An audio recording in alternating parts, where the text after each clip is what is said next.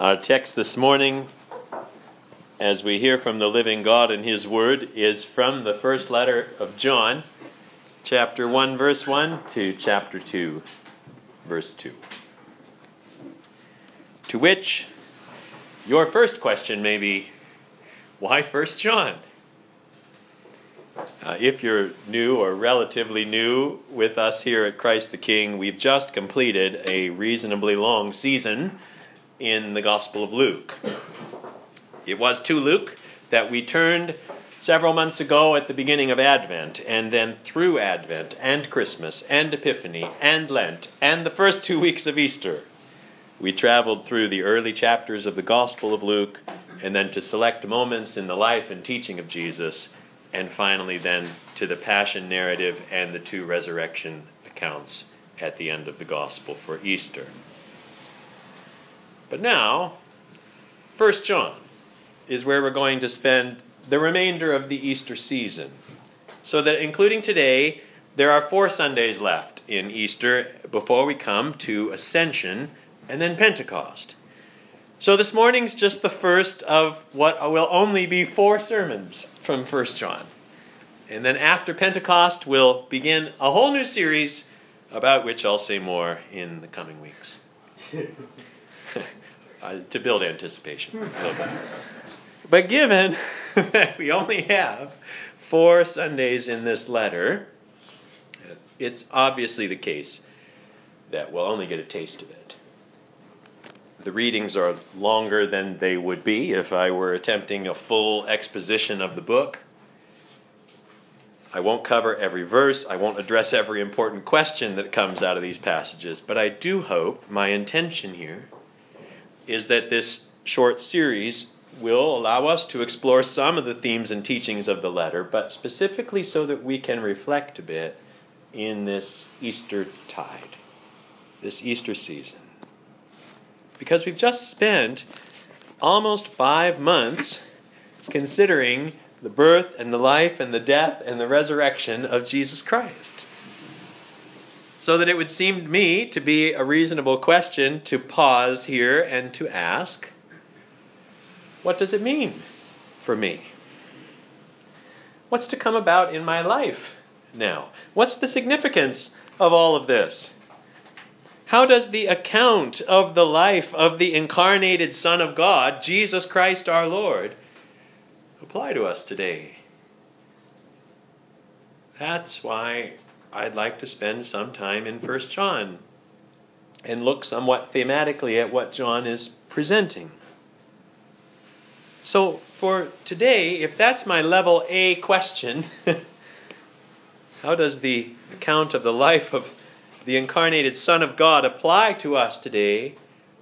Well, my level B question, I guess, to go a little deeper, or no, not necessarily deeper, but at, at a next level in a way, would be to ask what was the purpose of the life of Jesus?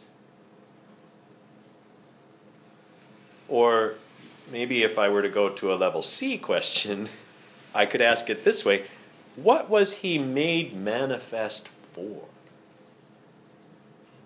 Because that's where 1 John going. It's where it starts at least. He was made manifest. That's where the whole letter begins in verses 1 to 4 in the prologue of 1 John, as it's often called. What's this whole letter based on? What's it rooted in? What's the starting point of John's letter and the starting point for our Christian theology? Because we can't answer the question of what the purpose of the life of Jesus was, and therefore what it ought to mean in our own lives, until we get a couple of things straight. And so John begins the book with these points. I'd say he begins with two things. I would say two things as the foundational level. First, that it's the historical reality of Jesus Christ that is the starting point. The historical reality of Jesus Christ. And then, secondly, I'd say, a little more nuanced, it is the understanding that John has of the significance of the historical reality of Jesus Christ that then stands at the beginning of this letter. So think about this for a bit with me. I'll be coming back to my level A and B questions in a bit, but first I'm at this beginning point. The foundations to put in place first in verses 1 to 4. Those foundations being the historical reality of Jesus Christ and John's authoritative understanding of the significance of that reality. Look at verse 1. That which was from the beginning, which we have heard, which we have seen with our eyes, which we have looked upon and have touched with our hands concerning the word of life. And the thing you notice about those verbs in verse 1 is that they are unmistakably concrete right? John is not speaking metaphorically or spiritually. He speaks physically, the same eternal life that was from the beginning, and this is debatable, but I take that to be a statement of the eternal existence of the Son, of the pre existence of the Son, it's often called. That this is from the beginning of all creation, from even before that point, the Son has always existed that same eternal life that has eternally existed was heard, seen with eyes, touched with hands. Or, in other words, it's the incarnation. John's insistent on the material reality of the Word of life, that the eternal and the heavenly made himself corporeal and historical if you read 1st, 2nd, and 3rd John, you know this is the big deal for John. So, for example, listen to 2nd John, verse 7. Here's 2nd John, verse 7.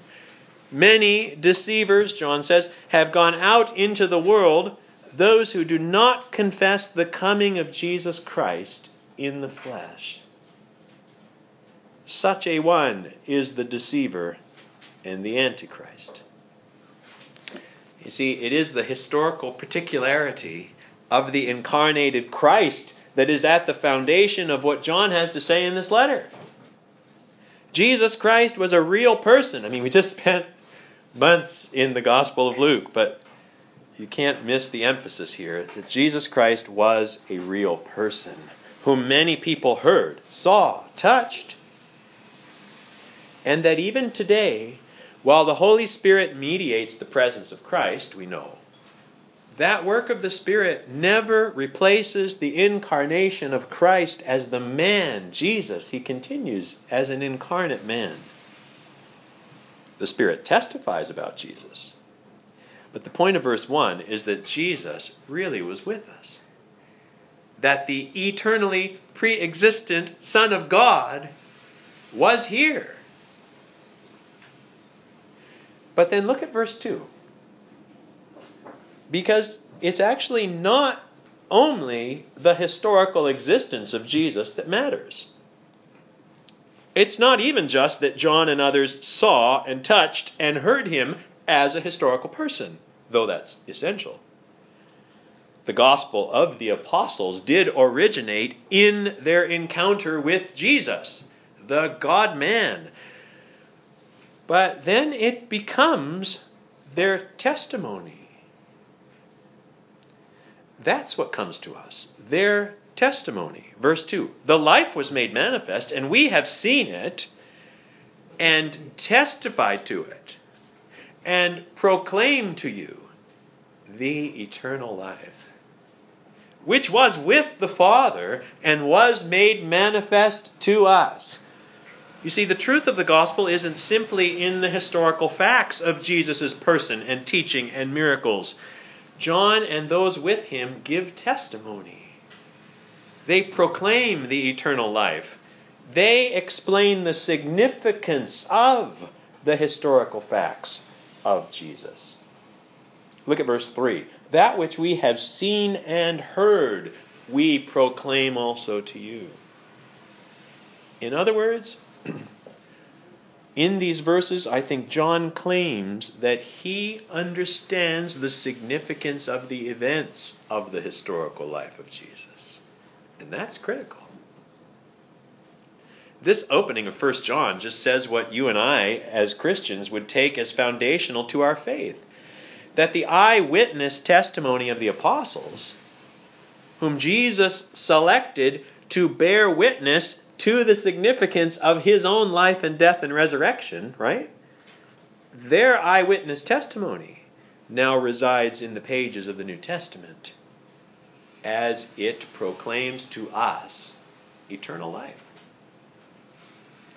Now, that's not to say, I'm well aware that it's not to say that every New Testament book was written by an eyewitness of Jesus. Clearly, not all of them were. Luke didn't see Jesus with his eyes, but he worked closely with the Apostle Paul, who encountered the risen Jesus on the Damascus Road.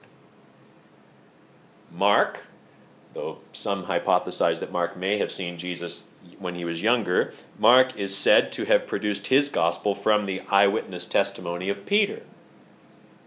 The point is that the New Testament as a whole is exactly what the opening of this letter in 1 John declares that it is.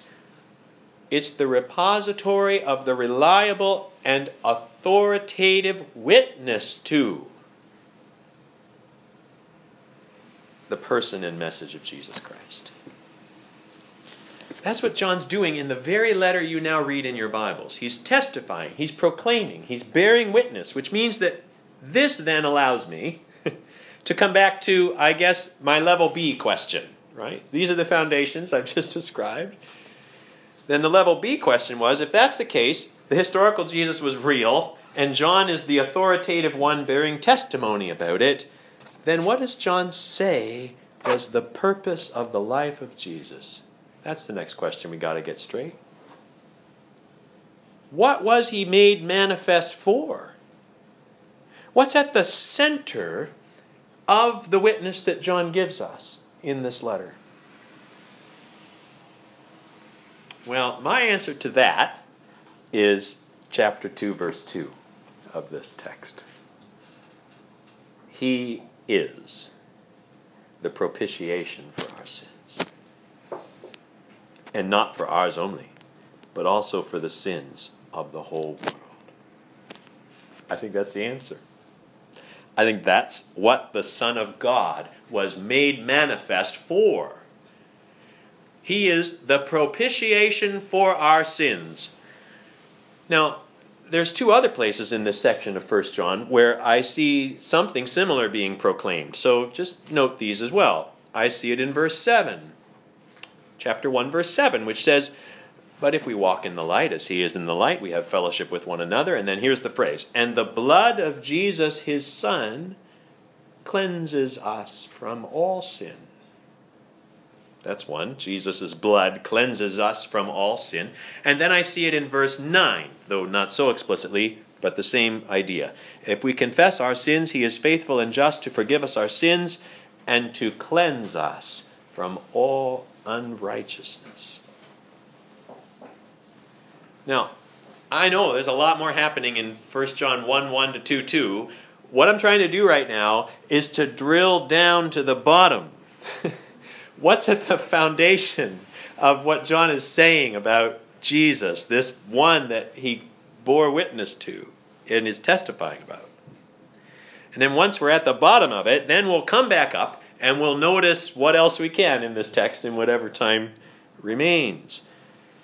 But you got to get the lowest, the, the, the bottom level right. And what's at the bottom of John's proclamation of eternal life, as he puts it in verse 2, having witnessed the historical reality of Jesus, is this that Jesus, the incarnate Son of God, died for our sins.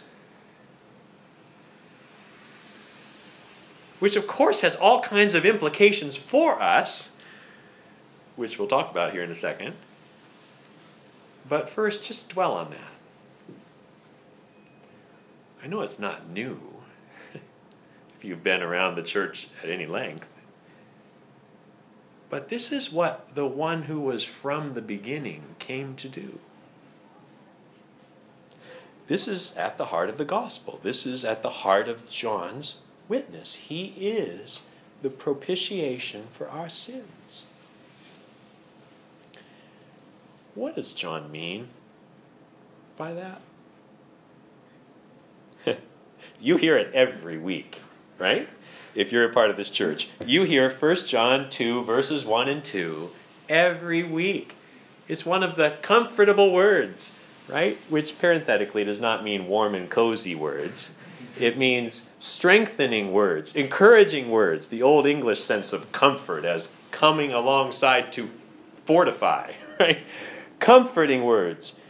You hear it every week, not by accident, because it is the heart of the proclamation.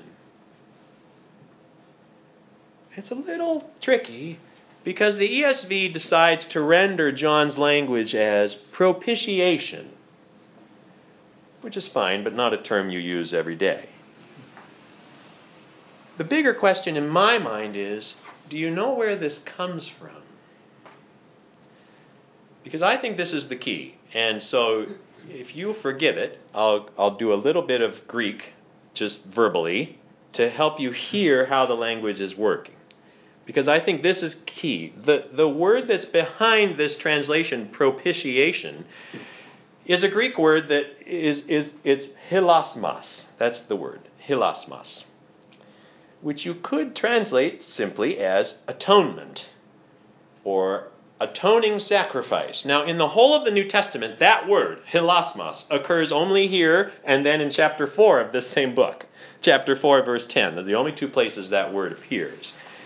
But it shows up six times in the Greek translation of the Old Testament, where it refers always to the removal of the guilt that was achieved by practices of the Israelite priesthood. In other words, there was something offered that removed the guilt of the one for whom it was offered. It's the atonement. It is not the one making the atonement, it is the atonement itself. For those of you who know a little more about the Old Testament, you might also like to know that there's a related term you'll hear the similarity, a related noun that sounds like this hilasterion. So hilasmos, hilasterion. You hear the cognate sense of that. The hilasterion occurs frequently in the Pentateuch to refer to that top covering of the Ark of the Covenant in Israel's most holy place, where blood was sprinkled on the Day of Atonement what I want you to see is that propitiation is a translator's attempt to give a specific nuance to what the atoning sacrifice did. But John's point is Jesus is the atoning sacrifice. Propitiation gives us specifically the nuance of something being done to win the favor of the God or the person in other usage of this word. Usually it's someone who is angry in some way and something is done to, to, to win the favor or to uh, dispel the anger of that person. But that's an interpretation of what the hilasmos did. What I want you to see is that John has something very particular in mind here. John's understanding is that Christ is the replacement for the animal sacrifices of the temple. That he is the hilasmos. He is the atoning sacrifice. So, like early in his gospel, John reports that John the Baptist exclaims of Jesus, Behold, the Lamb of. His is the blood which cleanses us from all sin. He is the atoning sacrifice. This is what he was made manifest for. And, brothers and sisters, that means one thing most clearly and importantly. It means that God loves us. It means that God loves us. 1 John 4, verse 10 is the only other place where that term is used. hilasmos. In this is love. Not that we have loved God, but that He loved us and sent His Son to be the hilasmos, the propitiation, as the ESV renders it, the atoning sacrifice.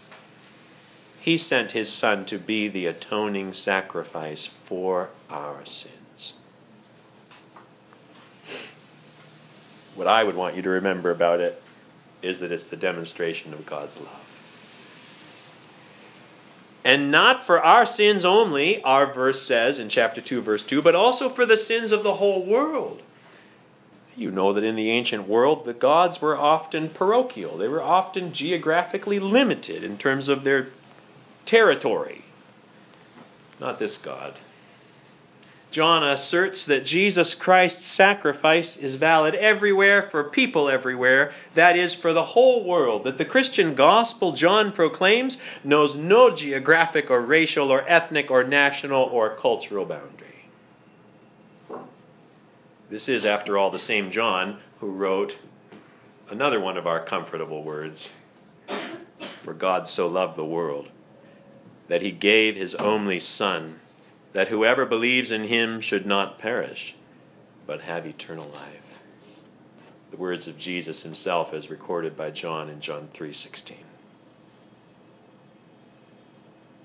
So, this then is what I think is at the bottom of John's understanding of what the Son of God was made manifest for. He came to die, an atoning sacrifice for our sins and for the sins of the whole world. Which brings me finally then back to my level A question that I had at the start of this sermon. So, then what's to happen in our lives? What's the significance of it all? Why die as an atoning sacrifice if you're the Son of God? Well, there could be a few ways biblically to answer that, to say more or less the same thing. I think John answers it this way it was for fellowship. Jesus Christ died to bring about fellowship. It's all through this passage, isn't it? We pick it up first in chapter 1, verse 3, where after John has written there of the historical reality of Jesus and of his proclamation of eternal life, then verse 3 says, That which we have seen and heard, we proclaim also to you, so that you too may have fellowship with us. Then watch this. And indeed, our fellowship is with the Father and with his Son Jesus Christ. Just think that through for a second. John wants his readers to have fellowship with him, with them, that is, John and the community of believers with him. He wants his readers to have fellowship with them, which by definition means what? It means having fellowship with the Father and with the Son, with God Himself. You can't separate the two. John invites his readers to enter into a relationship with God the Father and His Son Jesus Christ. That's the significance of the hilasmos. Fellowship. A word that certainly means sharing not only in a close relationship, but having an association based on common purposes, common identity, common interest.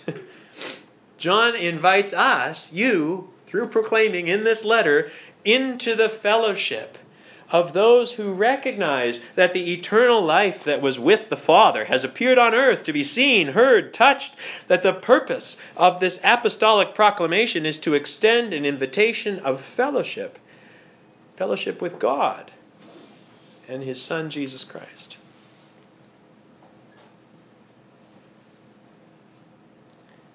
That fellowship comes to those who receive the apostolic gospel message of the significance of the life from God who walked among us. And what is that significance again?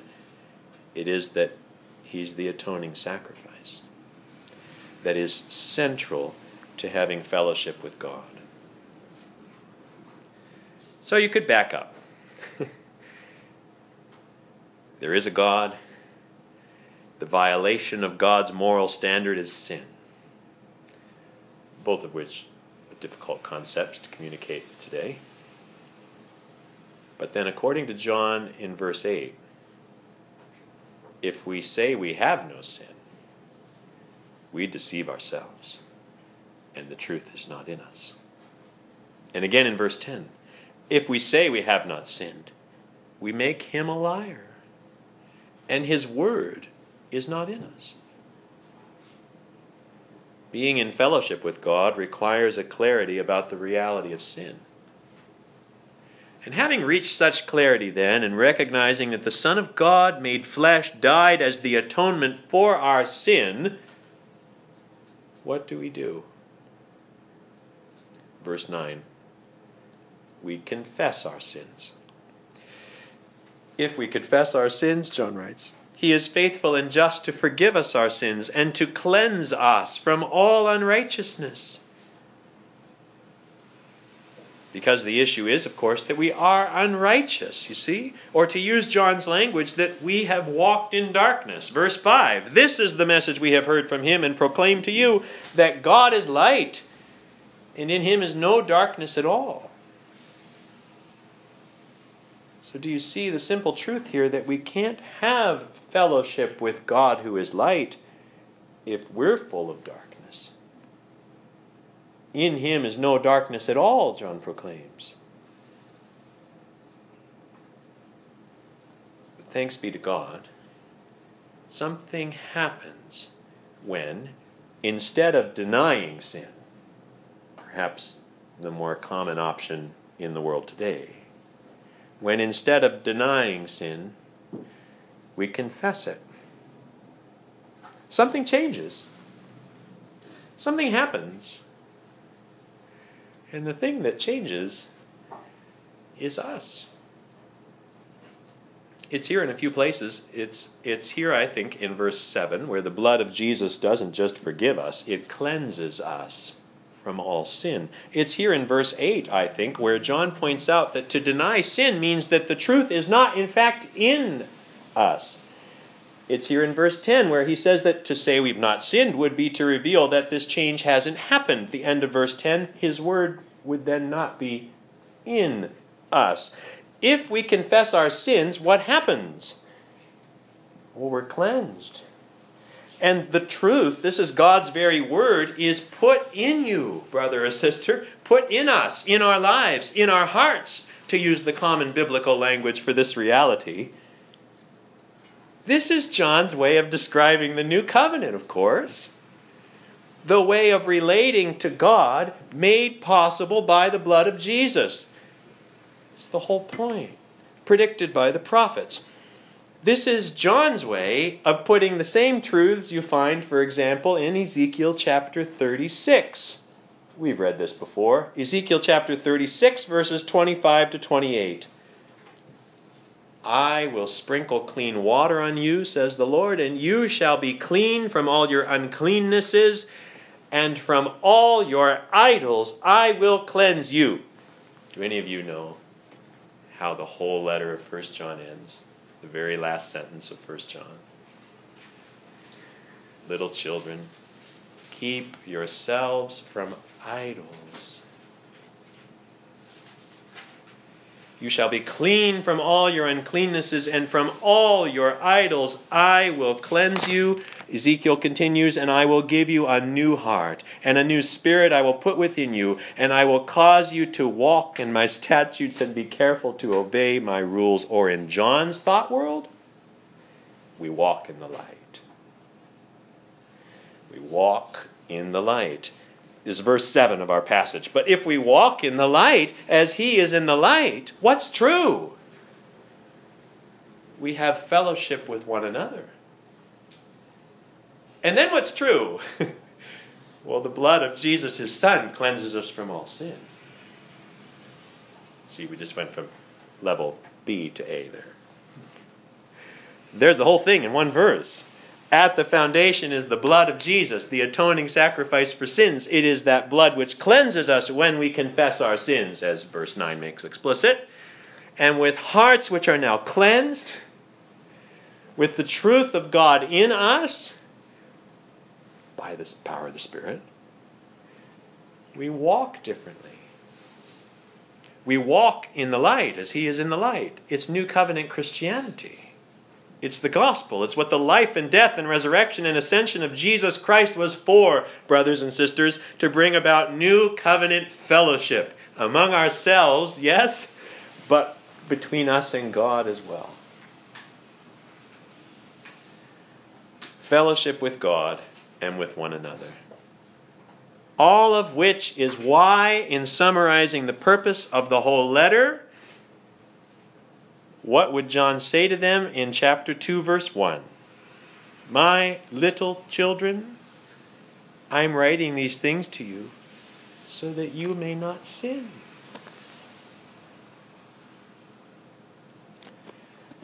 And you know, this week I've reflected on the fact that that verse